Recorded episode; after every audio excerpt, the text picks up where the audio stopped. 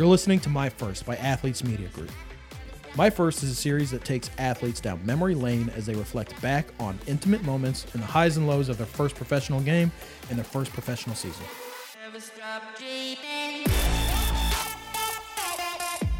On this episode of My First, presented by Athletes Media Group, we spoke with NBA legend Shawn Kemp.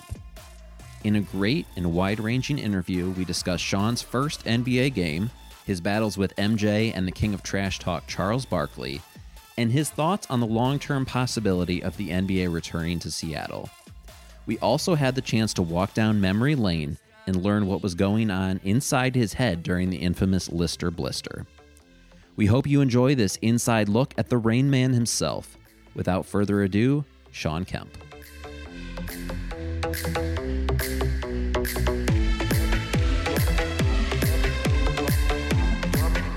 Welcome back to another episode of My First. We have a very special guest today. We have Rain Man himself, Shawn Kemp. How you doing? Man, I'm doing great, man. Life is great. Um, no complaints this way out in Seattle. Yeah, so we're actually, I don't know if you know this, we're not far from your neck of the woods right now. We're in South Bend, Indiana. Is that right? Oh man. Yeah. South Bend. Oh yeah. Yeah, yeah I um I still come back there regularly, man. Definitely. Well, next time you come back, you should pop in the office. I will. I will. I will. I'll come see you. You're a local legend out here. Uh, before we get into it, I want to talk Elkhart a little bit. So I, I grew up out here, and my dad worked in Elkhart. Now, this is a family thing we have to set straight from for years now. He claims you worked for him at the Concord Mall at Finish Line. Is this true? Well, I used to go into the Concord Mall all the time, and I used to shop at the Finish Line. I actually used to hang out there, but I mean, my first job was in NBA. So, okay. That's what, so I, I called him right before I came on. I was like, we're about to talk to Shawn. This is your last chance if you've been making stuff up for years. He's like, oh, yeah. he probably won't remember. I'm like, okay, you've been lying. right. No, my first job was the NBA, man, and um, but I definitely remember going into the finish line there at the Concord Mall. I mean, there was only six stores in the mall, anyways, but you know, I remember going in, hanging out there all the time. Um, I'm sure if I saw his face, I would remember it. All right, so let's get into your first. Let's jump into your first NBA game. How much do you remember about it? Man, uh, well, actually, a lot. To be honest with you, I mean, I can take you guys back a little bit, a lot, because um, you know, and, I, will take you back a little bit before then, because you're taking me back. Back then, it was like, um, you know, you, you work your butt off and you get so happy that you're going to be part of the NBA, and then you go to this training camp, and then you realize you're going to be part of this uh, this team and you're going to make the team. And then right before the first game, it hit me. I looked at the roster and I realized that it was only there was 12 of us on the team. I was number 12.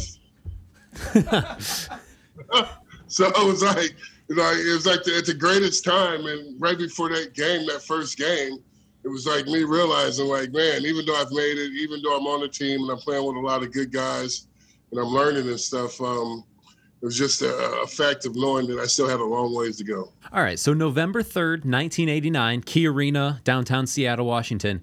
Take us into the pregame locker room, the tunnel, like what you're doing before the game. Do you have any memories specifically leading up to tip off? I think um, I'm not. I'm not sure, but I believe we played the Minnesota Timberwolves. Yep, Nailed it. T- Yep. Yeah, yeah. That's that's what I'm thinking. I'm thinking because we played Minnesota, then Sacramento was this Sacramento was a, or, or uh, not Sacramento. Yeah, Sacramento was my second game, but um, that that first game against Minnesota, uh, I was just telling myself, man, please don't mess it up if you get some time out on the court. don't do anything silly. Don't don't turn the ball over too much. I, I think uh, Coach Coach Bickerstaff he calmed my nerves down a little bit right before the game. He came to me and he told me, he goes, "Don't worry about it. If you don't, this don't work out, we're gonna send you right back to Concord, so it's okay. Man, high stakes right off the bat. You're going back to Elkhart, Indiana, if this doesn't work out. So, so no wonder you had such a good career. Just, you know, the fact of um, you know finally making a, a, roster position and securing that on the team, and then uh, you know having the first getter James, the, the jitters before the game. Um, you know, at that point in time of anybody's professional career, the one thing that you're trying to do is just really go through the process of what these guys do on a normally day. So you don't want to do anything that's special or anything that's crazy, but you want to see what the process of what these guys do on a normally before the games, kind of see the routines of their professionalism and see how they get themselves prepared for the game. So along with that, um, you know, of course, you got other rookie duties. You have to be out on the court early to get your shots up and all that other stuff. But mainly, what you're really trying to do before that first game that you ever play is look at some of these guys' routines of what how they handle themselves before the game, see how much energy that they put out beforehand, and that way you can be ready to play once your name is called. So you entered the first game without the benefit of any sort of college seasoning to prepare you. How did you handle such a stark change in atmosphere going from high school gyms to an NBA arena that first game? Really tough, really tough, man. And the main thing I think with myself at that time, it came down to a lot of coaching. I think I spent a lot of valuable time with coaches, a lot of valuable time with the veterans, just going over stuff, just making sure that uh, I felt comfortable once I got out on the court and I didn't embarrass anybody. So did you with that first game, whether it's your teammates or guys for the T Wolves, did you have any familiarity with the other guys? Did you know any of them, or were you completely fresh?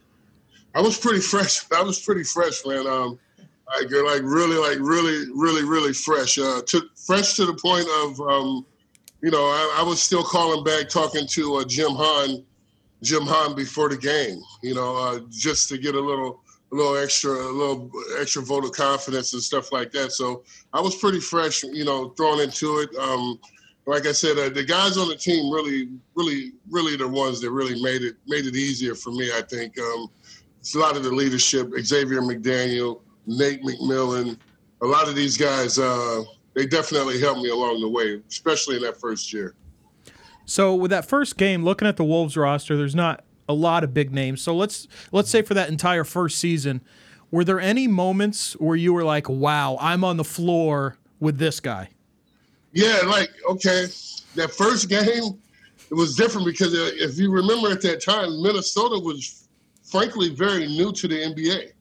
Right. So they were they were I believe at that time they were more like an expansion team. So so even though we were we were playing Minnesota, my biggest my biggest thing was the next night we were playing Ralph Sampson. yeah, and I was a big fan of Ralph.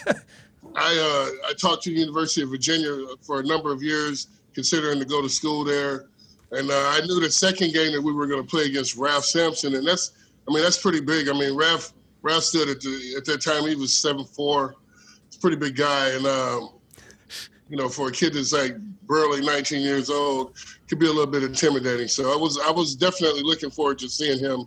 And I think the Minnesota game, that first game, is what gave me a true education um, of just going out, getting a feel of what the NBA players, how they did things, their strength, how strong they were, and how fast the game was. That was the biggest thing. The game was really, really fast once it starts. So that first game, you're you're fresh on the floor. How much trash talking was going on, and from who was it coming? Well, not so much on me the first game, not so much on the on the first game, but I think beforehand I was getting, uh, you know, so, so say like in preseason, I was already starting to get little notes and stuff from veterans because I was young at the time, 19. Not not very many guys at that point in time really came into the NBA. I think before me it was Moses Malone, and that had been 12, 13, 14, 15 years prior to when I done it. I don't think the guys were really trying to intimidate me, but they definitely were trying to put fear inside me. So I can remember guys as of uh, Manute Bol sending little notes to me beforehand in, in the locker room. Charles Barkley probably is the worst of all. He definitely he sent he sent me multi letters and notes trying to intimidate me before the game started it was definitely an effort of uh, intimidation, I would say, but I think I appealed well. It's interesting. I feel like Charles is one of the names that keeps coming up as we go through these interviews. uh, what was your relationship with like with Sir Charles over the years? Good, and it's still good. It's still good. I think Charles is a great guy. I think he was great for the game. I think um, you know a lot of times his insight and his his relations to fans and to people is just as important as his game was out on the court, and he was a he was a force out on the court. So um, our relationship has always been good. I have a lot of respect for him, but um, I I never let him intimidate me for sure. Never. so sticking with your with your first game, uh, for you specifically, were there any highlights or lowlights to your play that night? Well, yeah, it was. It was some. It was some highlights to it. My first game, I can remember coach just telling me to run the court and rebound, run the court and rebound. And being a young guy, you want to show and you want to prove to people that you can do a little bit more than run and rebound. So of course, I was taking some opportunities to uh, to shoot the ball and to pass the ball. Um, and you know, at that time, at being 19, you, you really want to impress people. You want to impress the fans. You want you want these guys to know that you're capable of doing a lot of exciting things. So often in my early on in my career, I got caught up trying to do a little bit too much, and sometimes I had to calm myself down a little bit. But that first game, I can remember doing everything just about right. So it was really just about coming out with a lot of energy, hitting the rebounds, getting a lot of garbage points, and um, you know just taking whatever opportunity I could possibly get and and grow from there. Because if you played good the first game, then you're you're, you're definitely probably going to play the second game, and that was my goal. My goal was basically to stay on the court and to play and do all the little things, and um, that's why I, I put my focus on basically rebounding, blocking shots doing a lot of dirty stuff. So you did end up with a bucket that first night. Do you remember the situation? I do remember the situation. I got it. I remember uh, my my eyes lit up because I actually got in the game, the first game, with me and Dana Barros. So it's like you look at the roster and you say, well, this guy, if this guy's in, then I might get a chance to shoot. So of course your eyes are going to get a little bit bigger. And that's how it was. When I saw Dana Barros get in the game, and I saw Sedale Threatt get in the game, it was like, okay, okay, these guys aren't shooters. So this is going to be my chance to get a couple shots up. So let me let me work hard. And it worked out well. I didn't shoot the ball great that first game, but I definitely was able to make a basket. And then um, I think I think I did better the second game. Do you remember your first dunk in the NBA? Yeah, yeah. Uh, well, I, I, can tell you this: my first big dunk came in New York. It was sometimes you see that double pump backwards dunk. That was actually my first big dunk. Wow. And, and that was my first big dunk. It was in New York that one dunk led i hadn't dunked the basketball in the game maybe once or twice and it wasn't anything fantastic but just little dunks but after that one dunk in new york i believe i had 38 dunks in the next 30 days kind of like the unleash, the unleash of a beast you know while we're talking about dunks where did you get the inspiration for this one, the kind of your iconic. We're gonna have someone recreate that later, by the way. Uh, he's off camera right now, but quick question for now: Where did you get inspiration for that? At the time that that happened, Alton Lister, um, which I'm pretty good friends with, they were being really physical with me when we were playing in that series. So you you you kind of back then you didn't want to do anything that was going to get yourself too much attention. Too much attention to get you a technical, which usually gets you kicked out of the game. So you have to be able to create something that's going to because this game was on TV something that's going to be everlasting in people's mind. And I was saying to myself, I wasn't quite sure what I was going to, my reaction was going to be after I dunked on him, because I knew I was going to dunk on him this game, but I just didn't know how it was going to happen. But during the course of that game and getting that drive down the middle and that um and that dunk on Alton Lister, we call it the Lister Blister. and, uh, we call it the Lister Blister, but um, it was definitely it was exciting. I still remember it like it was yesterday and the uh, the gesture was great because it did get me thrown out the game, and it wasn't too much. Well, well, later when Rob comes on and does his reenactment of it, you can grade it one to ten. He's been practicing the last couple weeks, so we'll see. You uh, you you you mentioned technicals. Do you remember your first technical? Yeah, yeah. My first technical came from uh, it came uh, the second game, going against Ralph Sampson. He was attempting. Yeah. He was trying to intimidate me a little bit, telling me to take that stuff back to high school. I remember getting in his face, and then the referee coming and and separating us. And I was so glad the referee separated us because I realized that he had such a huge wingspan. So hold me, hold me back, hold me back situation. Hold me back, but don't let me get too close. Absolutely. Yeah. Do you remember who the official was at TGF? I don't remember who the official was, but I was I was thankful that they, they got a hold of him before they he got a hold of me. Was Steve Javie officiating back then? Oh yeah, well, that's one it was of my probably him. That's one of my favorite officials to hate. Absolutely. Yeah, that's every everyone we talk to on here when it's first technical or who'd you have an issue with? Steve Javie. Steve Javie, yeah, man. You lose the game, blame it on Steve Javie. That's how it was. So do you remember your first ejection? No, I can't remember my first ejection, but I gotta say my first ejection. I'm gonna say yes, I do. It came against uh, Denver, Okay. Denver Nuggets. Denver Nuggets. I um I got eject, ejected for uh, for fighting. I got um Did you win the fight? wasn't much you know It was an it was a separate NBA fight. Yeah. when you go to NBA fights at 50-50, it's like back then it was like either you get a knockout punch or it's like a wrestle tussle breakup. Yeah. Mine was a wrestle tussle breakup, but you know everything stands for something. And um, yeah, I got into a fight with one of the guys that was trying out for the Denver Nuggets, and um, it was a, it was a pretty good pretty good punch, but they did they ended up throwing me out. So how many of your family came down for I guess it'd be over for that for that first game. How many tickets did you have to to come up with for them? That first game that we played in Seattle, I'm going to probably say at least it was at least 10, 15, 20 people from Elkhart came down. My mom, my sister, my, my nephews, aunts and uncles and stuff. So I'm going to say at least 20, at least 20 people came. Um, we were we were going to play uh, the Pacers and the Bulls early on in the season that year. So a lot of people got a chance to uh, come from Elkhart and South Bend area and watch me play then over there. As a rookie, what does it look like to acquire all of those tickets? Is that something you're bartering with your teammates about? Can you just go to the traveling secretary? Well, the, well, the main thing is this, man. You, you, you kind of look at those dates beforehand, and generally they know, guys know if you're going to be at a place where a guy is from, especially by him being a young youngster or rookie, then you try to look out for him. So you try to give him as many extra tickets as possible.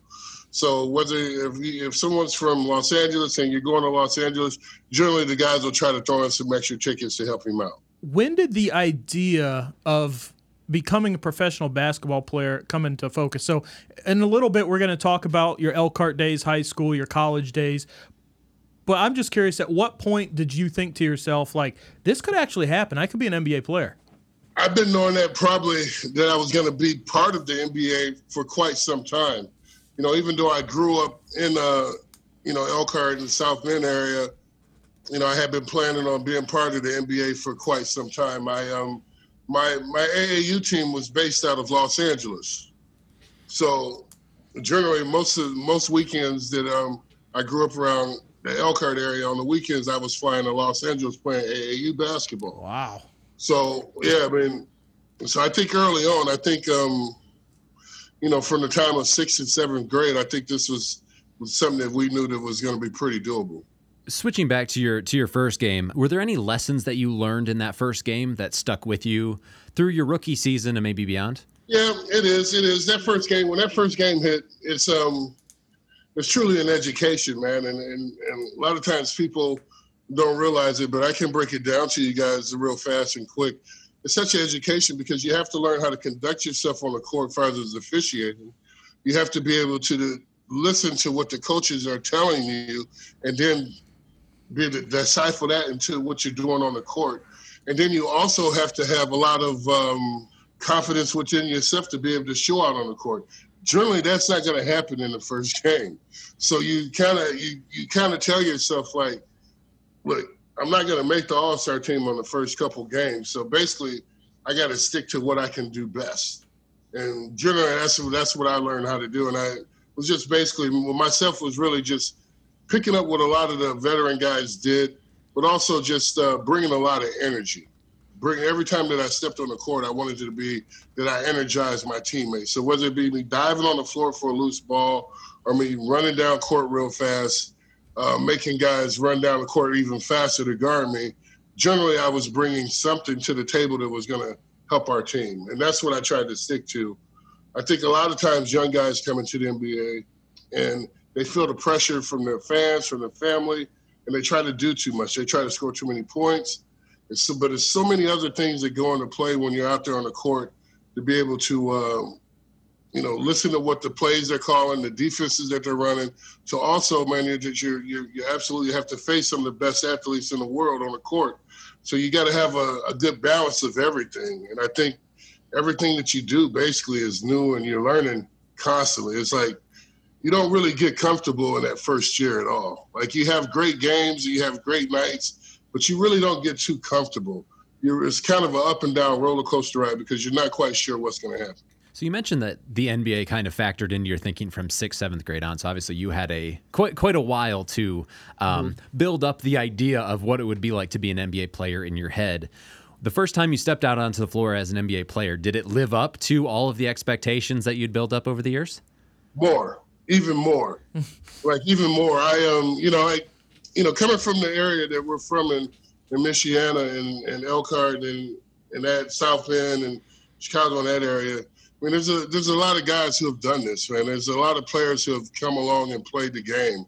So I had the I had the ability of reaching out to guys at an early at an early age. Like like I said, at sixth and seventh grade, this was already in my mind. So along in my mind, we started, you know, making plans for me to make sure this is something that I really wanted to do.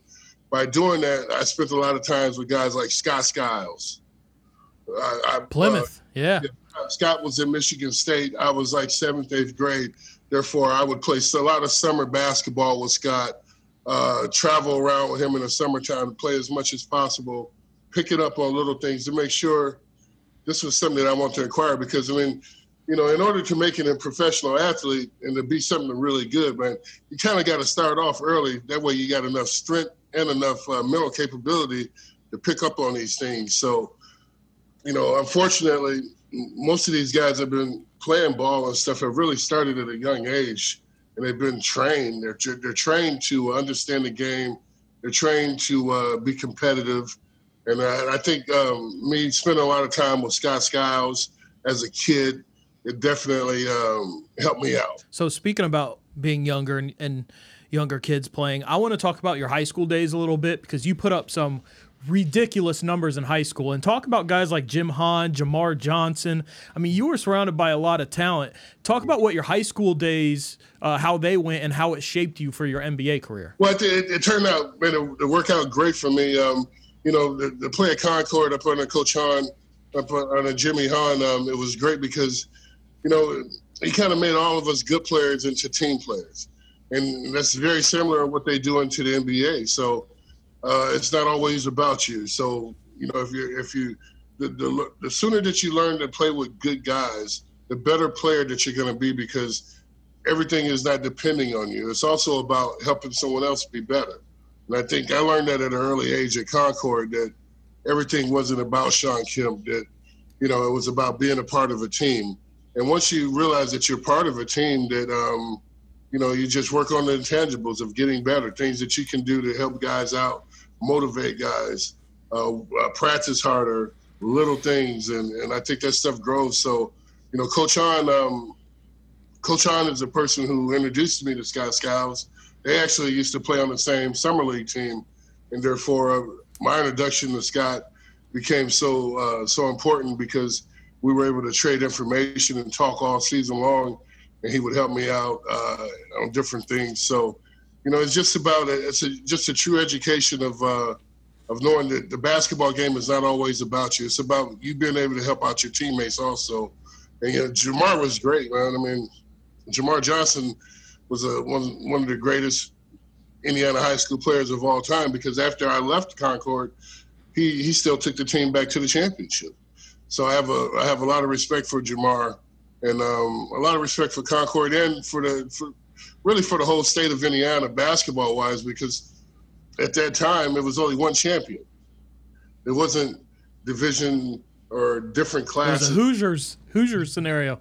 One champion, and I yeah. think uh, by being from a small school, that motivated me as a kid. I mean, it's going to be you get one chance at this, and uh, you know the movie Hoosiers really motivated guys from my high school because we looked at that like we were from a small place and this was our time to shine. Who won Mr. Basketball your senior year? Woody Austin. They messed that up, huh? that's the, that's that's what you get when you pick Kentucky over Indiana University. it, it happens. It comes with the territory. Yeah. Uh, speaking of Kentucky, Shawn, can you tell us a little bit about some of the the more challenging moments in your career and how they shaped you both as a player and as a person talking about the, the UK situation that led to your transfer. Man, the UK the UK situation was great.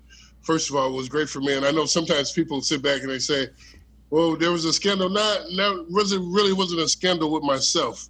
It was a the only scandal uh, with uh, University of Kentucky was that I left, and the school did not want me to leave. But everything at the school was great. I, I appreciate the University of Kentucky. It helped me out so much confidence wise and also going going to the University of Kentucky was able I was able to meet guys like Rex Chapman, Kenny Walker, Sam Bowie, and a lot of these guys have definitely helped me determine to come into the NBA early. So me going hardship from college really came from me going to the University of Kentucky. Those guys, those former players from the University of Kentucky helped me with that step coming into the NBA. So, and I think looking at not only your career going from high school and then the couple colleges and even into the NBA, I think whether you know it or not now, a lot of the young guys in the league look at you as a success story and like, the days can get dark, but I can come out the other side and I can make sure that what needs to happen happens. And you're you're the reason for a lot of that. Can you talk about some of the days, whether it be the Portland days or anything, where you're like, man, I don't know if I'm going to get out of this, and how you did end up coming out the other side? Well, yeah, yeah, no, it's um, man, it's it's, it's, it's definitely challenging. I mean, uh, and I can be the first one to tell you guys, and, and just um, I've definitely been through it. Uh, I've been through, I've been through um some stuff like I said when I went to University of Kentucky, was able to uh, figure out things and, and, come out pretty good.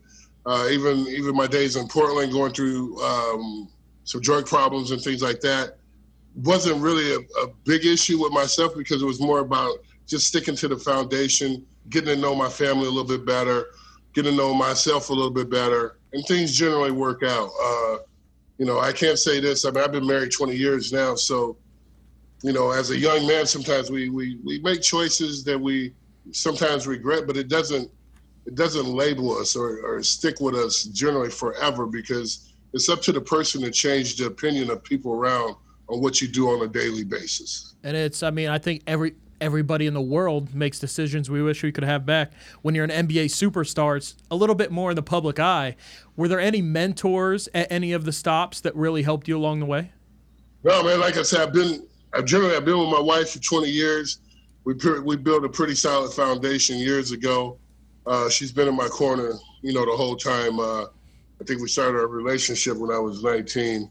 You know, with her alongside with my mom has always been my foundation, and then uh, just them challenged me just to be even better.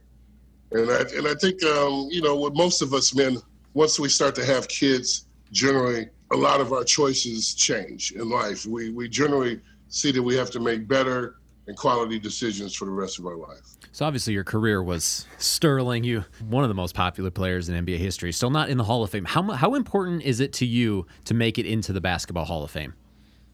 Not at all. Not at all. Not at all, guys. Um, I didn't play the I didn't play the game to get into the Basketball Hall of Fame. I'm not one of those guys that probably gonna say that he needs to be into the Hall, Hall of Fame to be feel complete.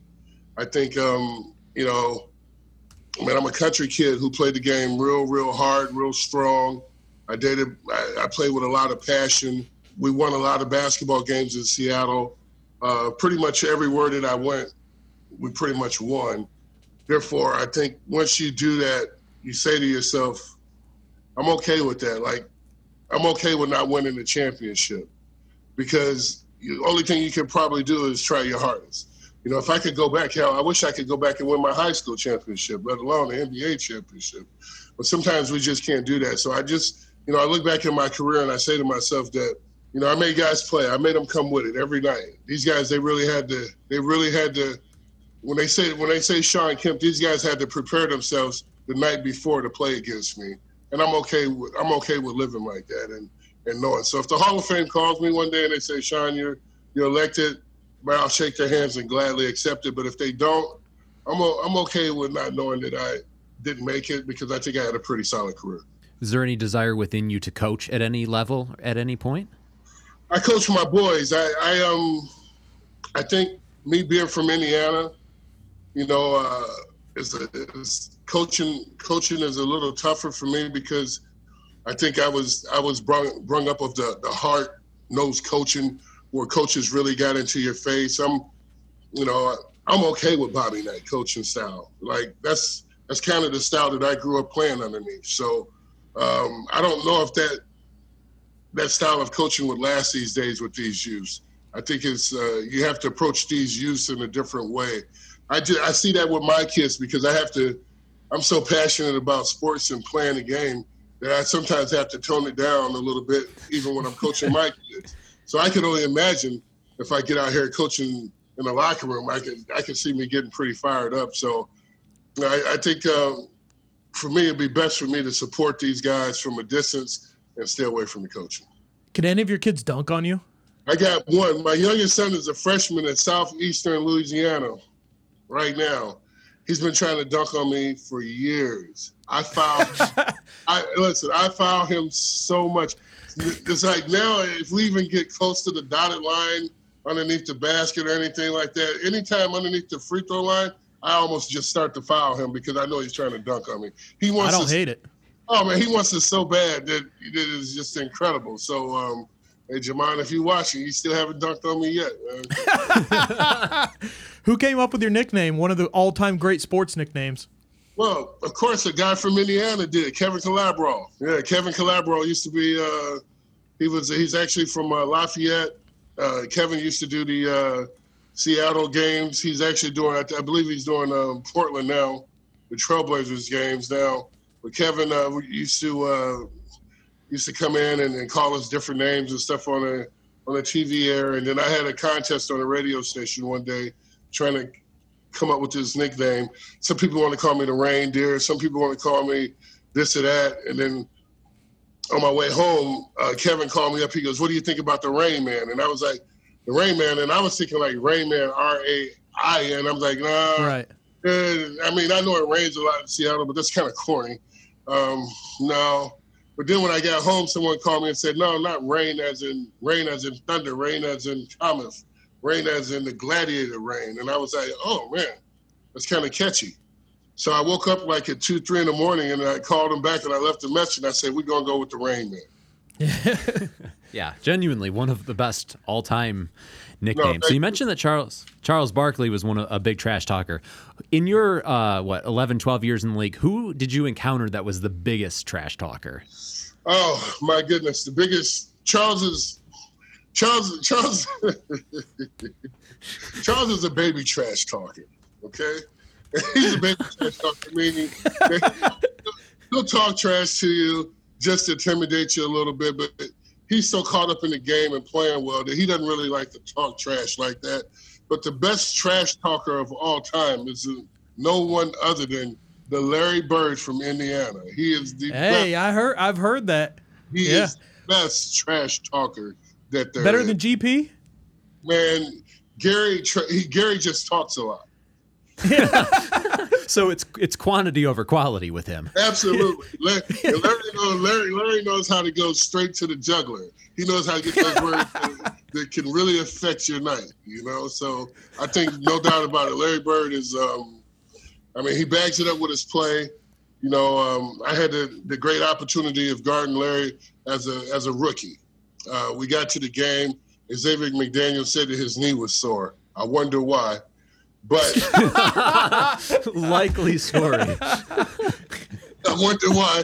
But I got to the game and Larry gave me, I, I think he gave me 50 points in three quarters. He called me every name in the book. He told me every shot that he was going to make before I got down court. He even told me what position and what spot he was going to shoot it from before I got down court. And he still made the shot, and I was all over him like lotion, and it didn't even stop him. So you mentioned the notes that Charles would leave for you before the game. What were some of those like? What, what did he have to say to you? Oh my gosh! The first note Chuck left, man. He he said he sent me a note with the ball boy, and it said, "Dear Shawn, yes, you can have my shoes after the game. I know that you're it's, oh, it's okay." That oh, what a, a dick! so sticking in this vein, does, was there a favorite player for you that you just wanted to posterize every time you came up against him? Absolutely, all the seven footers because I wanted to be seven foot so bad. So every time that we played against the seven footer, I used to go write their name on the chalkboard, and the coaches used to get mad at me because I used, he'd be like, "Who put his name up here?" And I'd be like, "I did. That's the guy I'm dunking on tonight." And he'd be like, "Yo, can you stick to the can you stick to the game plan, please? Stick to the game plan, Kemp. Stick to the game plan." I'd be like, "Coach, man, I'm trying to get every seven footer out here." He's like, "Come on, kid, just stick to the game plan." But I would not. Every one that we would play, it would be Shawn Bradley.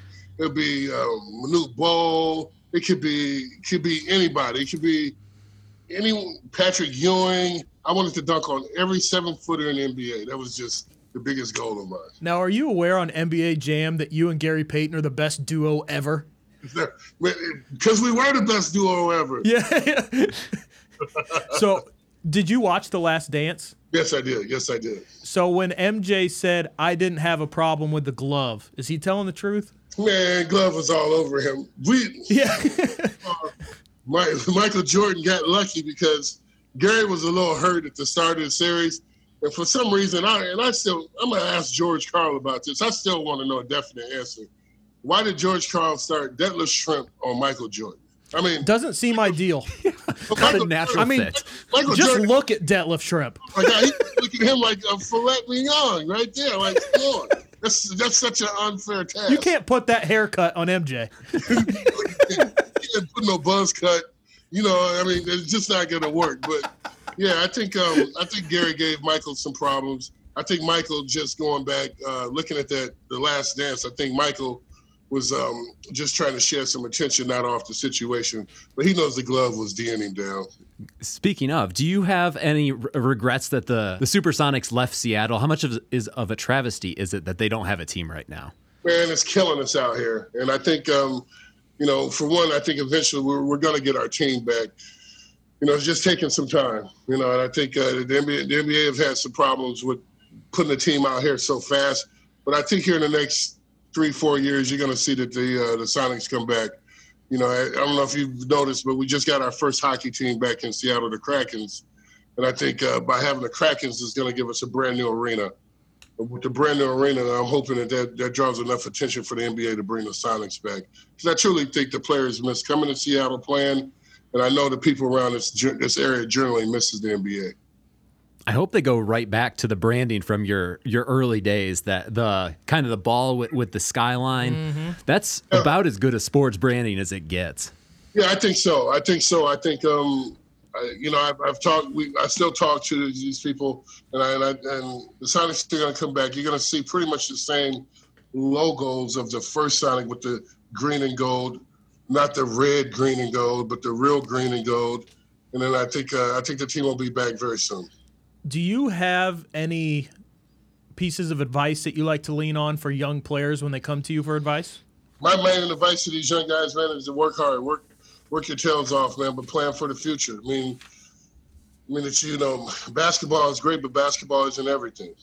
You know, and uh, you got to have something. You got to have something else that you work on, something else that motivates you. It's got to be something else in life that you want, because basketball can fill in a lot of voids, but it can't do everything for you.